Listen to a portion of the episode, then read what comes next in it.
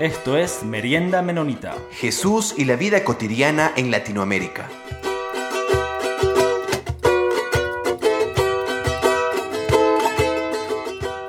Bienvenidos y bienvenidas una vez más a Merienda Menonita. Es un placer estar aquí con ustedes, queridos y queridas oyentes. Estoy aquí, como siempre, con mi compañero Peter. ¿Cómo estás, Peter? Hola, Jonathan, ¿cómo va? Y cómo van todos nuestros queridos oyentes. Gracias por estar con nosotros de nuevo. Peter, estoy muy emocionado por la serie que estamos llevando a cabo eh, sobre música, sobre adoración. Y el día de hoy tenemos una entrevista con un músico, con un artista que lo más probable es que tal vez usted lo haya escuchado, lo más probable es que usted lo haya cantado en su congregación, en su iglesia, algunas de sus canciones, tal vez lo tenga ahí en Spotify escuchando. Eh, tenemos con nosotros a Santiago Benavides. Santiago, un placer tenerte aquí con nosotros. ¿Cómo estás? Hola, queridos, pues un gusto estar con ustedes. Eh, muchas gracias por la invitación. me honra mucho estar por acá. Santiago, es una emoción para nosotros poder entrevistarte. Sé que te han hecho varias entrevistas, tal vez algunos de nuestros oyentes te han escuchado antes, pero queremos, eh, antes que todo, eh, si nos puedes contar algo breve sobre tu vida, una presentación muy rápida sobre, sobre quién eres tú, qué, eres lo que hace, qué es lo que haces, dónde estás viviendo ahora, etcétera. Bueno, yo soy un cantautor colombiano. En este momento tengo 43 años. Nací pues en Bogotá, pero crecí en un pueblito de la costa venezolana que se llama El Limón.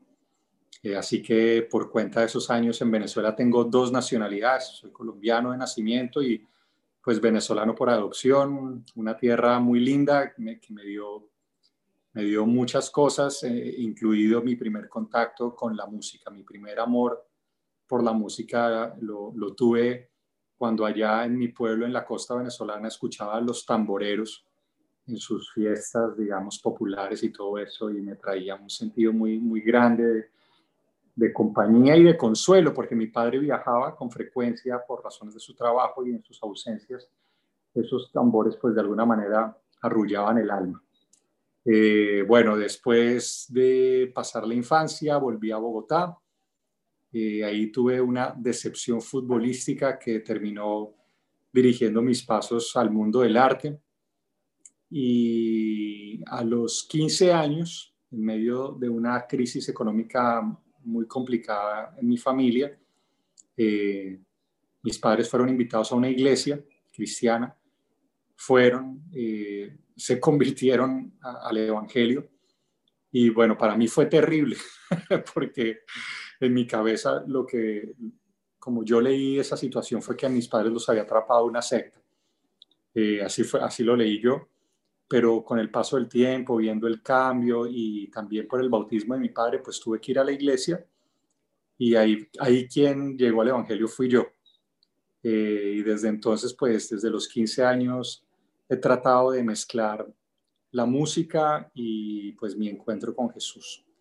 Y con, no, no, quisiera decir hacer de la música una herramienta o algo así, no quisiera decir eso, pero sí que esas dos realidades se reflejen mutuamente, ¿cierto? Eh, eso por un lado, por otro lado, pues soy, estoy casado desde hace 20 años, me casé con Dianita, mi, mi gran amor de toda la vida, mi amor de la universidad. Eh, tenemos dos hijos, ahora adolescentes, entonces ya están en la edad en la que ya no se ríen de los chistes del papá. Y bueno, eh, desde hace dos años estamos viviendo en Toronto, Canadá. Eh, nos, mueven, nos mueven varias razones, entre las cuales la principal es sencillamente que como familia, como, como matrimonio, siempre quisimos salir de Colombia un tiempo. Era un sueño que teníamos. Y hace unos años, unos cuatro años, viendo que los chicos crecían y todo, dijimos, bueno, esto es algo que vamos a hacer o no. Y decidimos que en lo que a nosotros concernía íbamos a hacer todo lo posible para, para que se diera.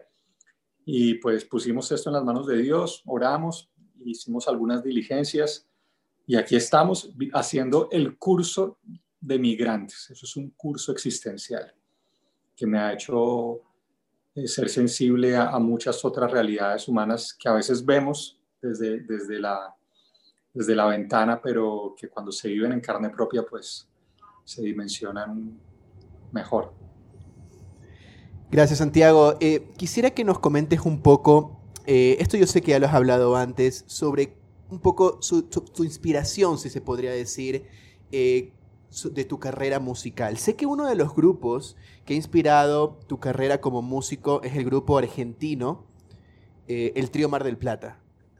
Sí. Entonces, quisiera que nos cuentes un poco sobre esto, cómo te afectó, cómo te dejaste afectar, llamó tu atención, no sé si utilizar la palabra inspiró, y si también por ahí mismo nos podrías comentar sobre algún otro grupo, algún otro cantante que afectó tu estilo y carrera musical. Bueno, pues muchas gracias. Sí, yo cuando llegué a Bogotá, tendría unos 11, 12 años, me encontré con el mundo de lo que en aquella época se llamaba la nueva trova, que era esta especie de canción social. Eh, se escuchaba mucho Silvio Rodríguez, Pablo Milanés, ustedes que están en Ecuador, Guayasamín, pues era el, el pictórico de todo ese movimiento. si uno va hasta el día de hoy, si uno va, digamos, allá a la casa Guayasamín, uno encuentra retratos de Silvio Rodríguez, de Mercedes Sosa, de Paco, de Lucía, bueno es muy famoso. También de Fidel Castro.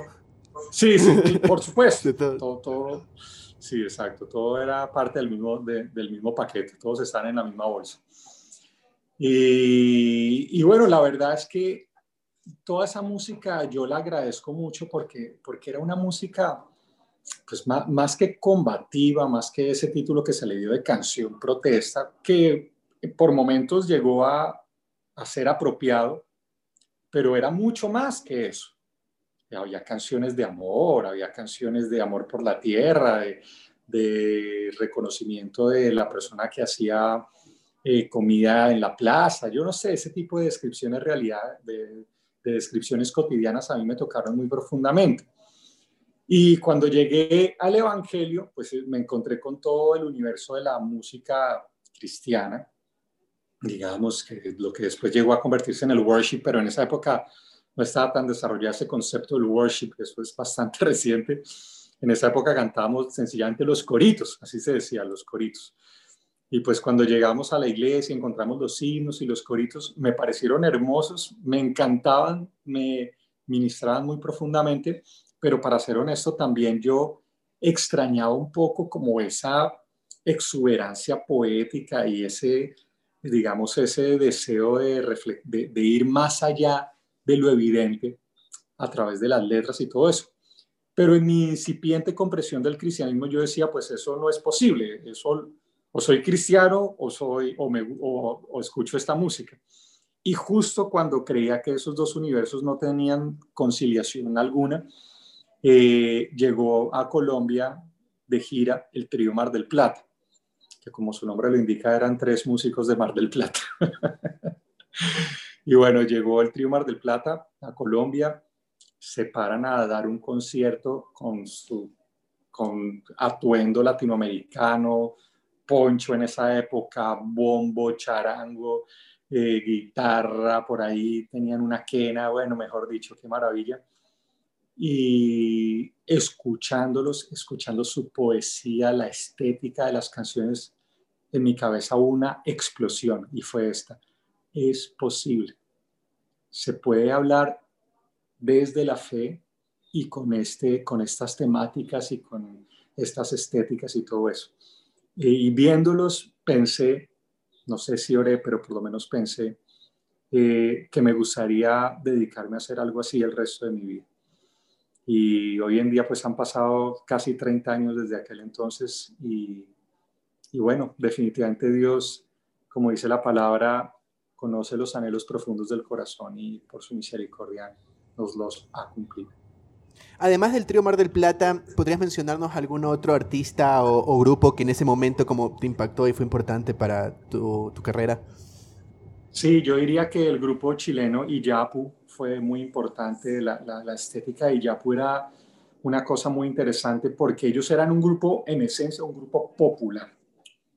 Había otros, otros conjuntos folclóricos como Inti Limani o Quilapayún, pero, pero estos conjuntos eh, tenían una estética, digamos, más sofisticada, más refinada, ¿no? Entonces los escuchaban, digamos, ya grupos profesionales, eh, gente un poquito más intelectual y todo ese tipo de cosas. Y yo no sé si es porque las neuronas no me alcanzan o qué, pero yo nunca alcancé a identificarme plenamente con esos lenguajes. Yo siempre me he identificado con lo muy popular, ¿sí?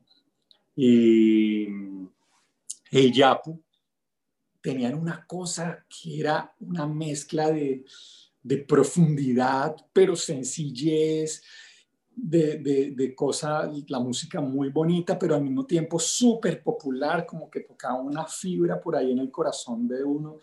Y yo me acuerdo cuando, cuando los escuché por primera vez fue porque alguien me regaló un cassette, un amigo chileno me regaló un cassette mal grabado, pirata, bueno, toda la cosa. Y me dijo, escúchate esto, y era un concierto en el que estaba registrada la interpretación de Iyapu cuando vuelven a, Santiago de Chile. Ellos estaban exiliados por cuenta de la dictadura, pero en 1988 regresan a Santiago de Chile, eh, se paran frente a una multitud pues, que los estaba guardando. Ellos se habían convertido en una especie de héroes musicales en la clandestinidad. ¿sí? Pues estaban en el exilio, pero su música se difundía clandestinamente, de mano en mano allá eh, en la Chile de Pinochet. Y cuando ellos se paran frente a esa multitud, cantan una canción icónica que se llamó Vuelvo para vivir, que relataba el regreso a su país. Vuelvo, amor, vuelvo, vuelvo, vida, vuelvo a vivir en mi país. Y ahí entraba una quena con un interludio sencillísimo. Pa, para, pa, para, pa, para, pa, para, pa, para, pa, para. Era sencillísimo, pero yo no sé por qué. Yo escuché esa quena y es como si como si yo fuera un castillo, no, no sé, una, como si mi ser fuera algo de cristal y le hubieran dado algo así y me hubiera despedazado con, con esa quena. O sea, fue una cosa que yo no había experimentado antes. Mucho después leí un libro de C.S. Lewis, eh, un libro muy interesante, Sorprendido por la Alegría se llama, en el que él relata su conversión. Y él cuenta, él habla del, de, la alegría. Él, en inglés le dice joy, joy. Y él dice que es eso que en algún momento conocimos que nos conmovió profundamente. Yo creo que en ese momento cuando escuché esa quena, yo supe que era el joy, el, el, gozo. Eh, esa cosa pues que me traspasó completamente. Y yo siento que, que mi música quedó marcada más que por Iyapu, por dos o tres canciones de ellos. Pues conozco bien la obra de ellos, pero, pero dos o tres canciones de ellos fueron muy determinantes para mí. Por ahí les recomiendo que escuchen, bueno, esta de Vuelvo para Vivir, pero una canción en particular que ha llegado incluso a ser para mí aún tiene cierta predilección aún por encima de esta que les digo, se llama mm, Lejos del Amor. Eh, deben escuchar esa canción, la considero un himno y hasta el un himno, y un, una, una visión profética. Sí. Muchas gracias, Santiago. Y este, cambiando un poquito de, dirección, quería este, conversar un poco sobre, sobre, sobre la, liturgia. Y entonces esta es una de las cosas que, que vamos a estar conversando con, con, esto, con diferentes músicos a través de esta serie por delante. Entonces, dado esta, esta nueva realidad que estamos viviendo como comunidades de fe, pero como músicos, como este, personas de, eh, enfocado en la alabanza y en la liturgia. De, y, entonces, creo que podemos seguir esta conversación sobre este, este, cómo hacer música, qué sé yo, para personas en particular o para comunidades de fe porque mucho de tu música es usada en comunidades de fe para alabanza este, comunal, ¿no? Entonces, no sé si podés tener uh, comentar algunas perspectivas o ideas um, o retos, como digo, sobre esta nueva realidad que, que, que estamos viviendo y como músicos, ¿qué podemos ofrecer a eso? Gracias. Bueno, sí, yo creo que hay, hay cosas buenas y hay cosas que son difíciles también, ¿no? Sin decir que sean necesariamente malas, pero sí son desafíos.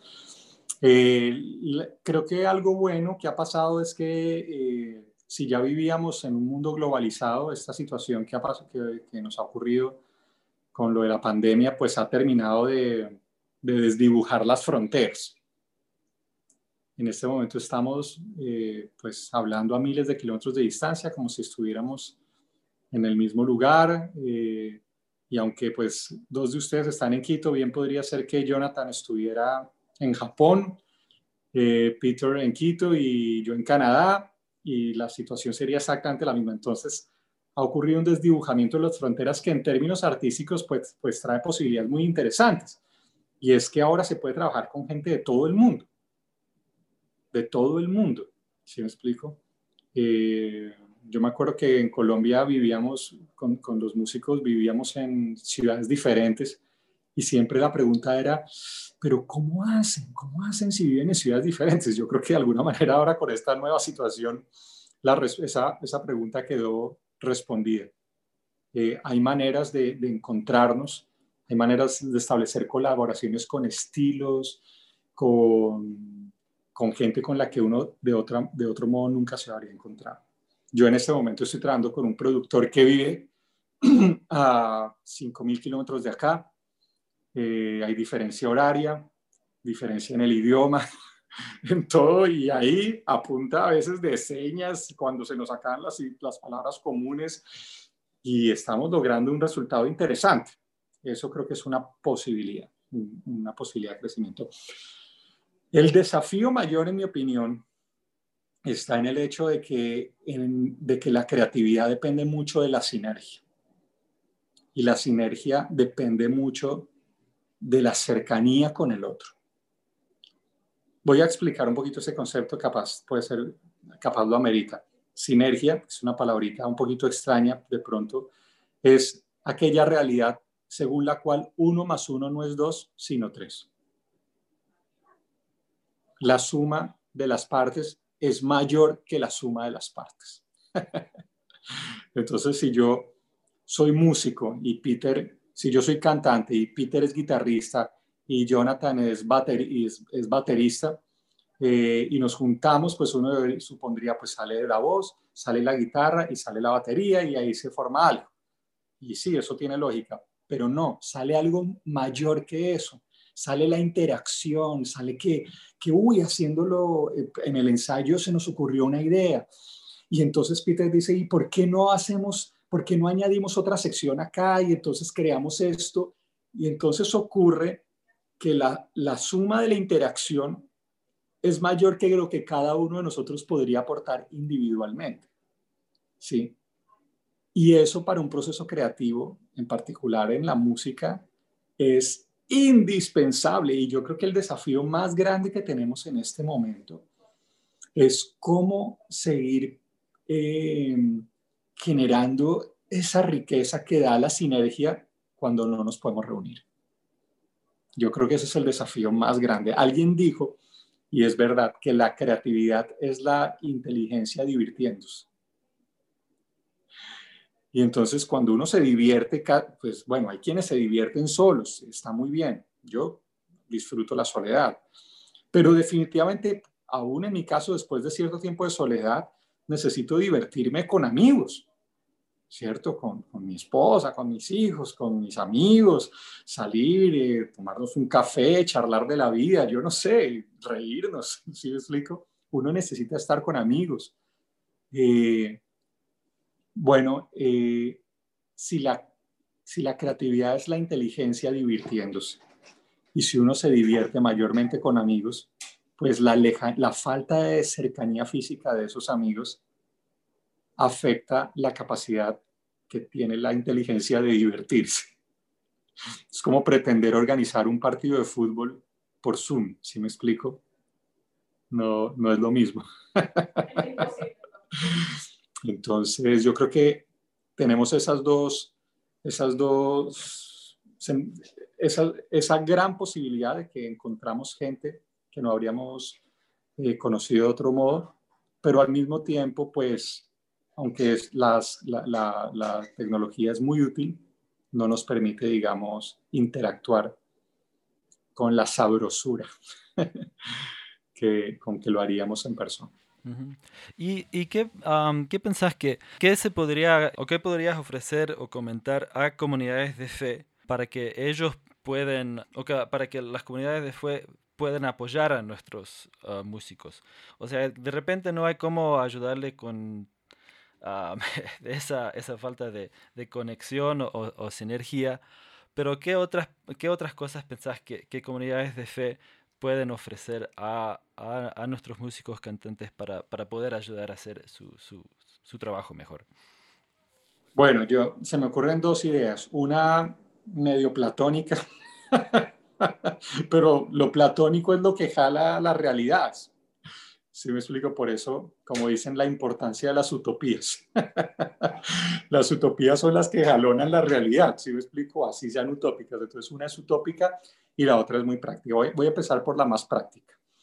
Eh, la más práctica es que, bueno, ante el surgimiento inevitable y positivo, porque a mí me parece que eso no es que esté mal, de tal cosa como una industria de música cristiana. ¿sí? No, no creo que eso esté mal, si me explico honestamente. Creo que eh, han surgido nombres, eh, gente excelente. Yo conozco a muchos de los más famosos, digamos, no voy a mencionar nombres acá, pero los conozco personalmente. Son seres humanos con sus luchas y todo, pero me consta que, que en medio de sus luchas son personas que están tratando de servir, de, de poner sus dones al servicio de los demás. En, en, ninguno de ellos me parece encontrar un frío negociante interesado únicamente en el dinero, en ninguno de ellos pues hasta donde me doy cuenta yo, si me explico? Eh, pero una realidad de esta situación de la industria y más en esta época donde se amplifica tanto, digamos, eh, la, difusión de, las redes sociales, de Spotify, de los likes, de la visibilidad y todo eso, un, un problema que puede generar la industria de la música cristiana es que si algo no proviene de una figura reconocida, entonces no es valioso. A mí me pasa con, mis hijos adolescentes, especialmente con mi hijo menor, que cuando le muestro algo, él no lo escucha para ver si es lindo o no, sino su primera pregunta es, ¿es famoso? ¿Cuántas reproducciones tiene? ¿Cuántos likes tiene? ¿Cuántos suscriptores tiene el tipo en Instagram? Ese es el tipo de preguntas que se hacen. ¿Sí me explico? Entonces, yo le pediría a los hermanos, a las iglesias, valoremos lo que están haciendo nuestros jóvenes, nuestros artistas. ¿Sí me explico? Valoremos. Capaz, en nuestra iglesia hay personas valiosísimas, muy lindas, que yo digo, qué lindo sería que las comunidades de fe de estas personas valoraran esto a veces, como eso no viene de alguien famoso y no tiene millones de reproducciones, entonces no se considera digno de difusión o de respaldo. Entonces, esa es mi petición concreta. Valoremos lo que está en medio nuestro. Esa es la, esa es la concreta. Ahora voy con la utópica. Esta utópica es pensar con el deseo. Estoy ahorita en Toronto, en Norteamérica, y aquí cada iglesia tiene que pasar una lista de lo que ha cantado en sus reuniones, en sus reuniones, bien sea presenciales o virtuales ahora o lo que sea, pero tiene que pasar una lista, tiene que pasar una lista de aproximadamente cuánto tiempo duró la canción, tiene que pasar una lista de quiénes son los autores de eso, ¿sí me explico? Bueno, eso obviamente no todas las iglesias, eso no lo hace cada pequeña iglesia, capaz hay una iglesia de 15 personas que no lo hace, pero entre más organizada y, eh, digamos, y formalizada esté la iglesia, más, más tiende a ser. ¿Y qué pasa? Eso va, ese reporte va a la sociedad de autores. Y ese reporte le genera a los autores de las canciones unas regalías. Entonces eso es muy lindo, porque significa que esa gente que ha trabajado para darle a la iglesia canciones para expresarse, pues puede vivir de su trabajo. Sería tan lindo que en América Latina hiciéramos eso. Yo creo, yo creo que yo tendría unos cuantos dolaritos por ahí. que la verdad tampoco los extraño porque Dios es fiel y Dios nunca se queda con nada. Dios nunca se queda con nada. pero sí creo que sería una hermosa manera de respaldar el trabajo de quienes a través de su creatividad y tremendo esfuerzo, porque es que, déjenme decir, a veces existe este imaginario de que el músico se agarra con su guitarra en una, en una hamaca y no trabaja y toma piña colada frente a una playa todo el día y que ese es su trabajo. No, detrás de eso hay horas de esfuerzo, de sacrificio, de frustración, de que algo no salió como uno quería, entonces toca repetir, pero entonces eso es más dinero. Eh, hay, búsquedas de, de, dinero porque entonces ahora toca grabar eso, pero ¿cómo hacemos para el video? Pero si me explico, todo ese tipo de cosas implican mucho trabajo y creo que una realidad así nos permitiría orar con justicia en ese sentido. Claro, como dicen, eh, no solo es inspiración, sino transpiración. Y a veces en el mundo del arte simplemente pensamos que es algo que surge ahí de la nada, solos. Dos, dos ideas que quiero rescatar de aquí, Santiago. La una es de que tú comentas un poco el hecho, cuando hablaste un poco de la creatividad, de que esto se produce en comunidad. Entonces, la idea de ese artista solo que se encierra en el cuarto y pueda hacer maravillas no es tan real porque eso surge también de la interacción con el otro. Eh, y por otro lado, como dices tú, es transpirar, es trabajar duro y fuerte, no es que de la nada viene un ángel y me revela algo que tenía que decir. Y me interesa tener esa conversación que acabas de decir, Santiago, porque sobre todo pensando en nuestra cultura latinoamericana, eh, voy a hablar de Ecuador específicamente. Eh, el gobierno anterior que teníamos en Ecuador como todo gobierno, tuvo cosas buenas y malas, como todo. Pero algo que me interesó bastante era de que hacía lo que tú estás diciendo con música en general, que es darle, reconocer a los artistas cuando se reproduce en sus radios las regalías por sus canciones. Y dio énfasis en eso. Mucha gente protestó, pero me dio una pena inmensa cuando lo que protestaban eran los cristianos. ¿Cómo va a creer que un artista cristiano va a querer lucrar del trabajo, esto es para el Señor? ¿Viste esa típica idea? Entonces, me interesa lo que estás diciendo, esta conversación. Creo que necesitamos escucharlo. Creo que puede incomodar a unos, pero hay que incomodarnos a veces porque es como un trabajo. Es, como tú dices, un lugar de, invertir tu tiempo, invertir tecnología, eh, para poder hacer algo de calidad para las personas y que podamos disfrutarlos todos juntos. Después nos quejamos, ¿no verdad? Hay artistas mediocres que tenemos. Es un círculo que... Quiero eh, situarme ahora, perdona porque estamos haciendo esto saltando como de diferentes temas a otros, pero quiero hacer una pregunta un poco más conceptual, Santiago, que es eh, hay, bueno, yo sí voy a, dar algunos nombres. hay unos comentarios que se ha escuchado hace tiempo. Eh, yo trabajé relacionado en una, eh, una radio cristiana y se comentaba sobre esto de música apropiada para la iglesia y música no apropiada para la iglesia. Es como que hay cierta música que es para la iglesia y hay otra música que la puedes escuchar. Y dependiendo de qué tan conservador seas, la escuchas a solas, que nadie te escuche en, antiguamente en el Disman o en el Walkman, que nadie te escuche y luego sí, la música que obviamente quieres que todo el mundo sepa. Y Steven Green decía, un cantante muy famoso, decía que hay música apropiada para la iglesia. Y otro cantante muy famoso que a mí me encantaba en mi adolescencia, aún ahora a veces lo escucho, Marcos Vidal, decía que hay que cuidarnos porque no hay música cristiana propiamente dicha, sino lo que hay son músicos cristianos, porque la música en sí misma no es ética. El que está sujeto a una ética y moral es el artista, el cantautor, el compositor. Entonces, eh, quisiera, tengo dos preguntas más, pero en esa que está ahí quisiera como ver qué, podrías comentarnos sobre esta conversación eh, que me parece muy interesante. Sí, bueno, eh, todo grupo de alguna manera religioso, de alguna manera religioso, tiende a, a los legalismos. Eso es, un, eso es un hecho, eso es un, como dirían los sociólogos, eso es un axioma. eso sí o sí, eso pasa. ¿Sí me explico? Todo grupo tiende hacia el, hacia el legalismo. Entonces, vamos a, y legalismo viene de, de legis, de, ley, ¿cierto? Entonces, eh, un índice muy claro de que hay plantado una semilla de legalismo es cuando pretendemos legislar sobre qué está prohibido, qué está permitido y qué no. Yo a lo largo de, mi peregrinaje, digamos, espiritual, musical, he encontrado muchas expresiones, algunas incluso muy chocantes, la verdad. Yo una vez estuve en Medellín en una iglesia, una iglesia metalera, y la alabanza era metal. Yo, yo veía al pastor moviendo así la melena y yo decía, yo decía, ¿qué es esto? Yo mismo, que me considero relativamente abierto, eh, estaba bastante impresionado, ¿cierto?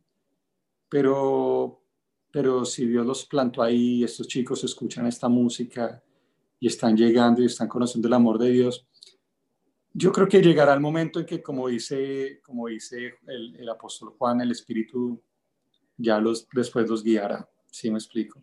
El Espíritu los guiará y lo que, lo que, ya, no deba, lo que ya no corresponda se irá, sin decir que es que esté necesariamente mal.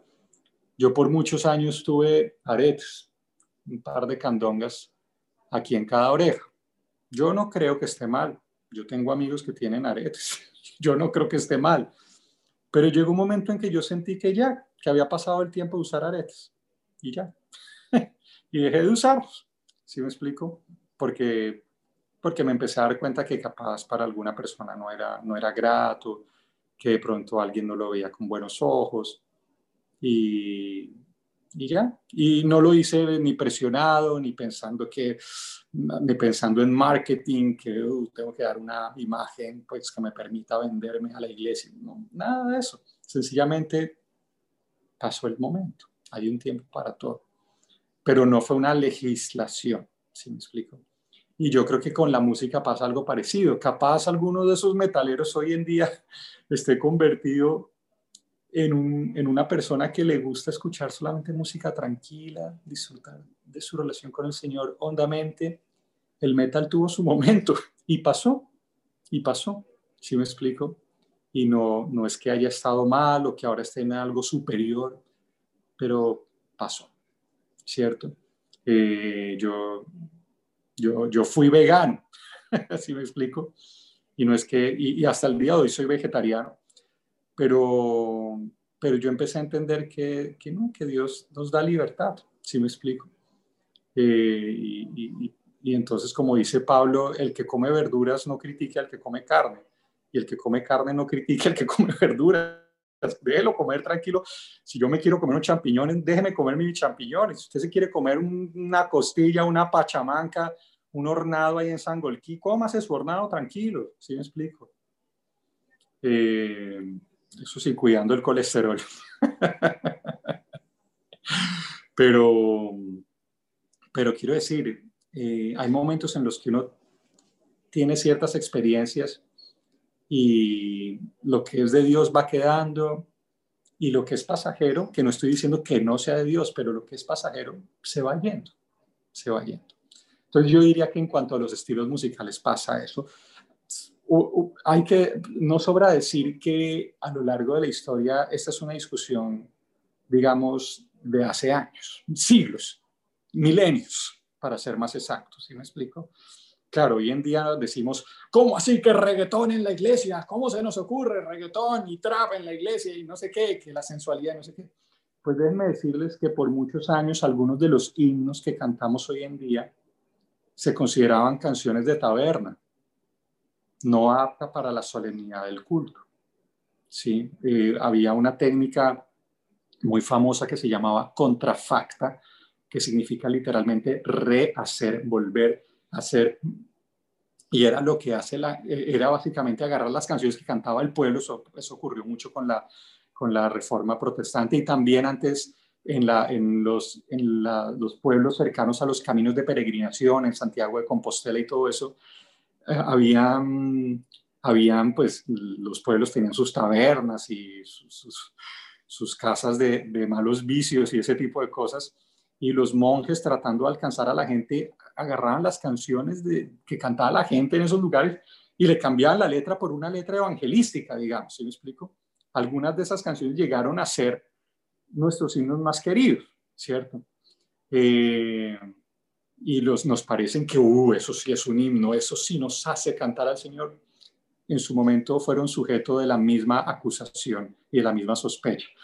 Hay que decir que hace, que hace unos años eh, Evan Kraft, que es un, cantor muy reconocido, ah, hizo algo así con una canción de Justin Bieber. Lo crucificaron en las redes sociales al pobre Evan.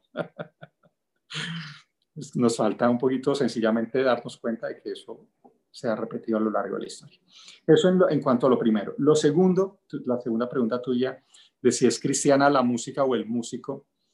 Eh, sí, es, es, una pregunta interesante. A mí me, me hace pensar en, en un caso.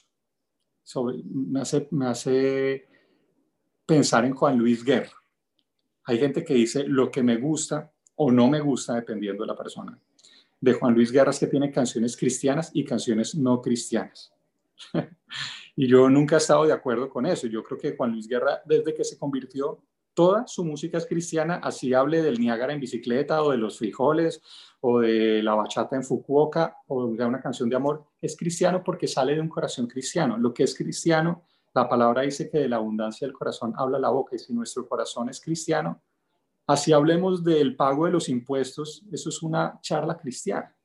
Si me explico, en un sentido, yo, yo, siempre hablando de esto le pregunto a la gente cuando, cuando estamos discutiendo en algún grupo, algo así, le digo a la gente, eh, le digo a la gente, eh, bueno, eh, a ver, si, les pregunto, un arquitecto, a ver, antes de, antes de ir al ejemplo, porque si no nos hacemos un salto ahí, Lo, digamos, cristiana no es la temática, sino el carácter. Si me explico, lo que es cristiano no es la temática. Se dice que un músico cristiano solo puede hacer música cristiana. Yo estoy completamente de acuerdo, pero entonces, ¿qué es cristiano? Si me explico? Si por cristiano entendemos de temática religiosa, entonces eh, claramente sería muy limitante. Pero si por cristiano entendemos hablar con la mente de Cristo acerca de todas las cosas, pues eso es una plataforma de libertad. Y yo siempre le pregunto a la gente, y aquí sí voy al ejemplo, eh, si un, un arquitecto cristiano, les pregunto, solamente puede construir templos, pues la gente dice, no, pues obviamente puede construir casas. Y les digo, ¿y un chef cristiano solo puede preparar santas cenas? Dicen, no, pues puede preparar también un arroz bien sabroso con unos frijoles bien sabrosos. Eh, y les digo, ¿y dónde está el cristianismo de ese arquitecto y de ese chef? Entonces dicen, no, pues en que el arquitecto, pues que uno va a dormir sabiendo que la casa está bien hecha, que la varilla era del ancho especificado, que no se utilizaron materiales mediocres, del chef, que, los, que, la comida es sana, está eh, en buen estado, es hecha con amor, sin ingredientes dañinos. ¿Sí me explico? Entonces les digo, noten ustedes que el cristianismo del arquitecto no se ve porque tenga un versículo tallado en piedra en la entrada de la casa. De la misma manera que el plato del, chef cristiano no es que tenga escrito con ketchup Juan 3.16, ¿sí me explico? El cristianismo está en la, en la solidez, en el carácter, en la calidad de lo que están produciendo. De la misma manera, un cantor, un artista cristiano hace arte cristiano no porque su, temática sea religiosa, sino porque él o ella es cristiano. Entonces habla con una belleza y una candidez y una pureza que de por sí es llamativa. Termino con un ejemplo, perdón que me tome la palabra, pero termino con un ejemplo que me parece importante. Eh, ¿Cómo es que se llama? Se, me olvida el, el nombre. Mac, McDonald's, creo que es, creo que es, creo que es McDonald's como McDonald's, pero ¿cómo se llama? Bueno, el punto es que había un, había un, un intelectual de Oxford, esto es un caso real, ateo, ateo combativo, que tenía antipatía a la fe y en particular a la fe cristiana. Y resulta que este hombre eh, fascinante, fascinado por la lectura, un día ve un libro que le llama la atención llamado Fantastes, así se llamaba el libro, y lo compra, lo lee y se encuentra con un libro fascinante, fascinante, Y el tipo dice, yo tengo que saber quién es el autor de esto. ¿Quién es el autor de este libro? Y para su consternación, el autor resultó ser un pastor en una pequeña iglesia de Escocia. Y digo para su consternación porque él inmediatamente supo que era un pastor, se dio cuenta de que toda la pureza y la, la, brillantez del libro provenía innegablemente de la fe del autor. Y eso le produce un choque vital que sumado a otras cosas deriva en la conversión de este hombre. Y estoy hablando nada más y nada menos que de C.S. Lewis. Eso es lo que él narra en su libro, Sorprendido por la Alegría, al cual me referí hace un rato. ¿Sí me explico? Entonces, eh, encontró un libro cristiano, no religioso. Y la presencia del Evangelio fue tan potente que tocó su corazón y lo alcanzó y para deleite de muchos nos dio el que en mi opinión es uno de los mejores escritores cristianos que han existido. George MacDonald, claro, el escritor escocés. ese, ese, ese. ¿Cómo se llama otra vez? George MacDonald. Sí. ahí está. George MacDonald. Sí, es fascinante esa historia. Sí, yo también me recuerdo que me quedé impresionado cuando leí su autobiografía. Y Chesterton era el otro también que inspiró bastante. y el amigo Tolkien del Señor de los Anillos, cuando fueron a dar un ah. paseo allá en la Universidad de Oxford y de repente dice, algo pasó que no fue intelectual, pero algo pasó en mí que, que, que, me llegó a hacer creer en Cristo. Sí, fascinante esa historia. Gracias por traer la colación, Santiago. Y fascinante porque refleja eso, que el cristianismo no está en la temática, está en el carácter. Entonces hay cosas que incluso pueden tener una temática cristiana, pero Cristo no está. ¿Sí me explico? Aquí terminamos esta primera parte de nuestra entrevista con Santiago Benevides y en las semanas en la semana que viene van a poder seguir escuchando la, otra mitad de la entrevista donde inclusive tenemos un regalo de Santiago donde él comparte uh, un poco de su música con nosotros. Ah, entonces estén pendientes a la semana que viene para esta, esa, ese otro episodio. Y ahorita vamos a continuar con Marcos Acosta de Mate y Charlas.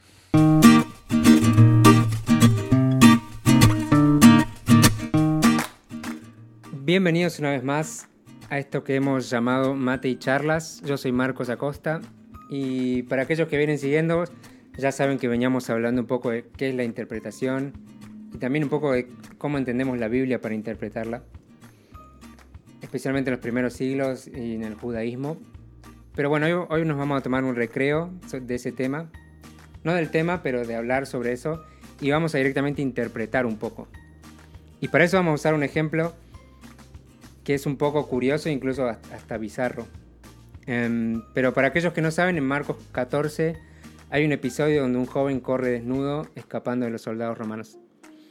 Y, bueno, el episodio dice así. Les recomiendo que vayan a leerlo si no lo conocen, pero para aquellos que saben, lo repasamos y dice que, Jesús está orando no en Getsemaní y cuando vienen a buscarlo los soldados romanos, sucede lo siguiente, que lo leemos en la NBI, Marcos 14:50. Entonces todos lo abandonaron y huyeron. Cierto joven que se cubría con solo una sábana iba siguiendo a Jesús. Lo detuvieron, pero él soltó la sábana y escapó desnudo. ¿Quién es este cierto joven que se cubría con solo una sábana que iba siguiendo a Jesús? ¿Y por qué escapa desnudo? Bueno, hay muchos comentarios que dicen que este joven representa a Marcos y es como una forma incluso hasta graciosa de mencionar que él estuvo ahí. No hay nada que explícitamente fundamente esta idea, pero el hecho de que no se sabe por qué Marcos cuenta este episodio es como el fundamento para decir, bueno, representa a Marcos. Esa es una opción, pero el año pasado estuve tomando una clase del Evangelio de Marcos y me encontré con otra opción que les quiero presentar porque me parece interesante a ver qué piensan ustedes. La cuestión es, así, vemos que, que acá dice que cierto joven se cubría con solo una sábana. Lo que se usa, la palabra que, usa, que se usa para joven ahí en griego es neaniskos, que, o algo así se pronuncia. Y, y no sé si hace falta decir el griego, pero como que parece siempre que hablo con más autoridad divina si, si menciono el griego, así que bueno, esa es la palabra que aparece. Pero bueno, esta palabra nunca apareció en el Evangelio de Marcos hasta este momento, Marcos no la usó. siendo que es una palabra bastante común porque es simplemente joven. Marcos no la usó hasta este momento. Y... Pero vuelve a aparecer de nuevo, aparece dos veces en el Evangelio de Marcos, aparece de nuevo en el capítulo 16. Entonces, el versículo 16 donde aparece de nuevo dice 16.5, al entrar en el sepulcro vieron a un joven vestido con un manto blanco sentado a la derecha y se asustaron. No se asusten, les dijo. Este joven, la palabra joven que se usa en este momento también es neaniscos. Y Chet Myers, que es el libro donde leí esta interpretación, dice que este neaniscos, este joven, es el mismo joven que en el capítulo 15. Y el hecho de que escapó desnudo, dejando la sábana en el camino, representa la vergüenza. Correr desnudo representa vergüenza y es porque es la vergüenza de haber abandonado a Jesús. Representa el fracaso de los discípulos. Los discípulos fracasan al abandonar a Jesús en el momento más crítico. Pero ahora este joven que aparece en versículo 16, que, representa a los discípulos, porque él mismo aparece nuevo, pero ahora tiene un manto blanco. ¿Y, qué representa un manto blanco? En, en, la literatura apocalíptica, incluso en Apocalipsis mismo, vamos a ver que todos los que tienen manto blanco representan los mártires a los que dejan la vida por el Evangelio. Y el hecho de que ahora está sentado a la derecha, que siempre hablamos ¿no? a la derecha del Padre, a la derecha de un trono, está a la derecha con un manto blanco, significa que los discípulos, que en el capítulo 15 fallaron y fracasaron al proyecto de Jesús, todavía pueden ser restaurados a través de entregar su vida por el Evangelio. La sábana blanca y el joven de la sábana blanca representa lo que es salvar la vida propia para perderla. Porque corre para salvar su vida propia y al final la termina perdiendo. Pero este, este último joven que representa a los mártires, un manto blanco, representa perder tu vida para salvarla. Incluso aquellos que fallaron una vez ahora pueden ser restaurados a, través de entregar su vida por el Evangelio. Eso es si entendemos que los dos jóvenes son el mismo. Ahora el, problema es que la palabra neaniscos es una palabra genérica como para decir que, la conexión es muy fuerte, porque simplemente puede ser una palabra que se usó para mencionar a un joven nomás. Si, hubiera querido hacer una conexión más fuerte, hubiera puesto un nombre a este joven. Pero bueno, eh, pero el hecho de que la palabra se utiliza dos veces también puede ser que, Marco está tratando de, llamar la atención y decir, ah, esta palabra la, la vi antes donde estaba y, y, que uno haga la conexión. Pero bueno, como mencionante hay gente que dice que este joven de, que corre desnudo una sábana blanca representa a Marcos. Y, entonces para ellos el segundo joven representa a un ángel. Que también tiene sentido porque vemos un ángel anunciando y diciendo a las mujeres que no se asusten. Pero bueno, cada, como verán, las dos interpretaciones tienen sus cosas a favor y sus cosas en contra, sus argumentos fuertes y débiles. Y esto simplemente es para, para usar un ejemplo divertido para mostrar que la interpretación de la Biblia no es una ciencia perfecta, pero es súper interesante es una, y que es importante hacerla en conversación y comunitaria, de forma comunitaria, para entender estas diferentes formas de, interpretarlo y poder ponerlas en conversación.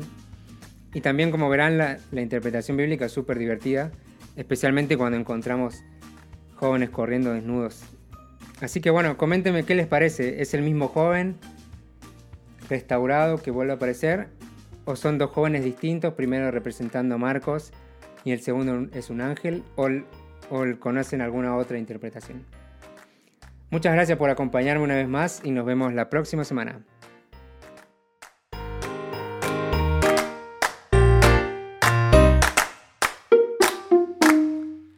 Muchísimas gracias Marcos.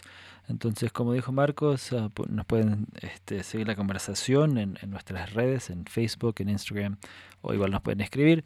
Entonces, como siempre, agradecemos a la Red Menonita de Misión y a la revista Anabaptist World por hacer este espacio posible. Y también, como dije, estén pendientes la semana que viene para seguir escuchando nuestra conversación con Santiago Benavides.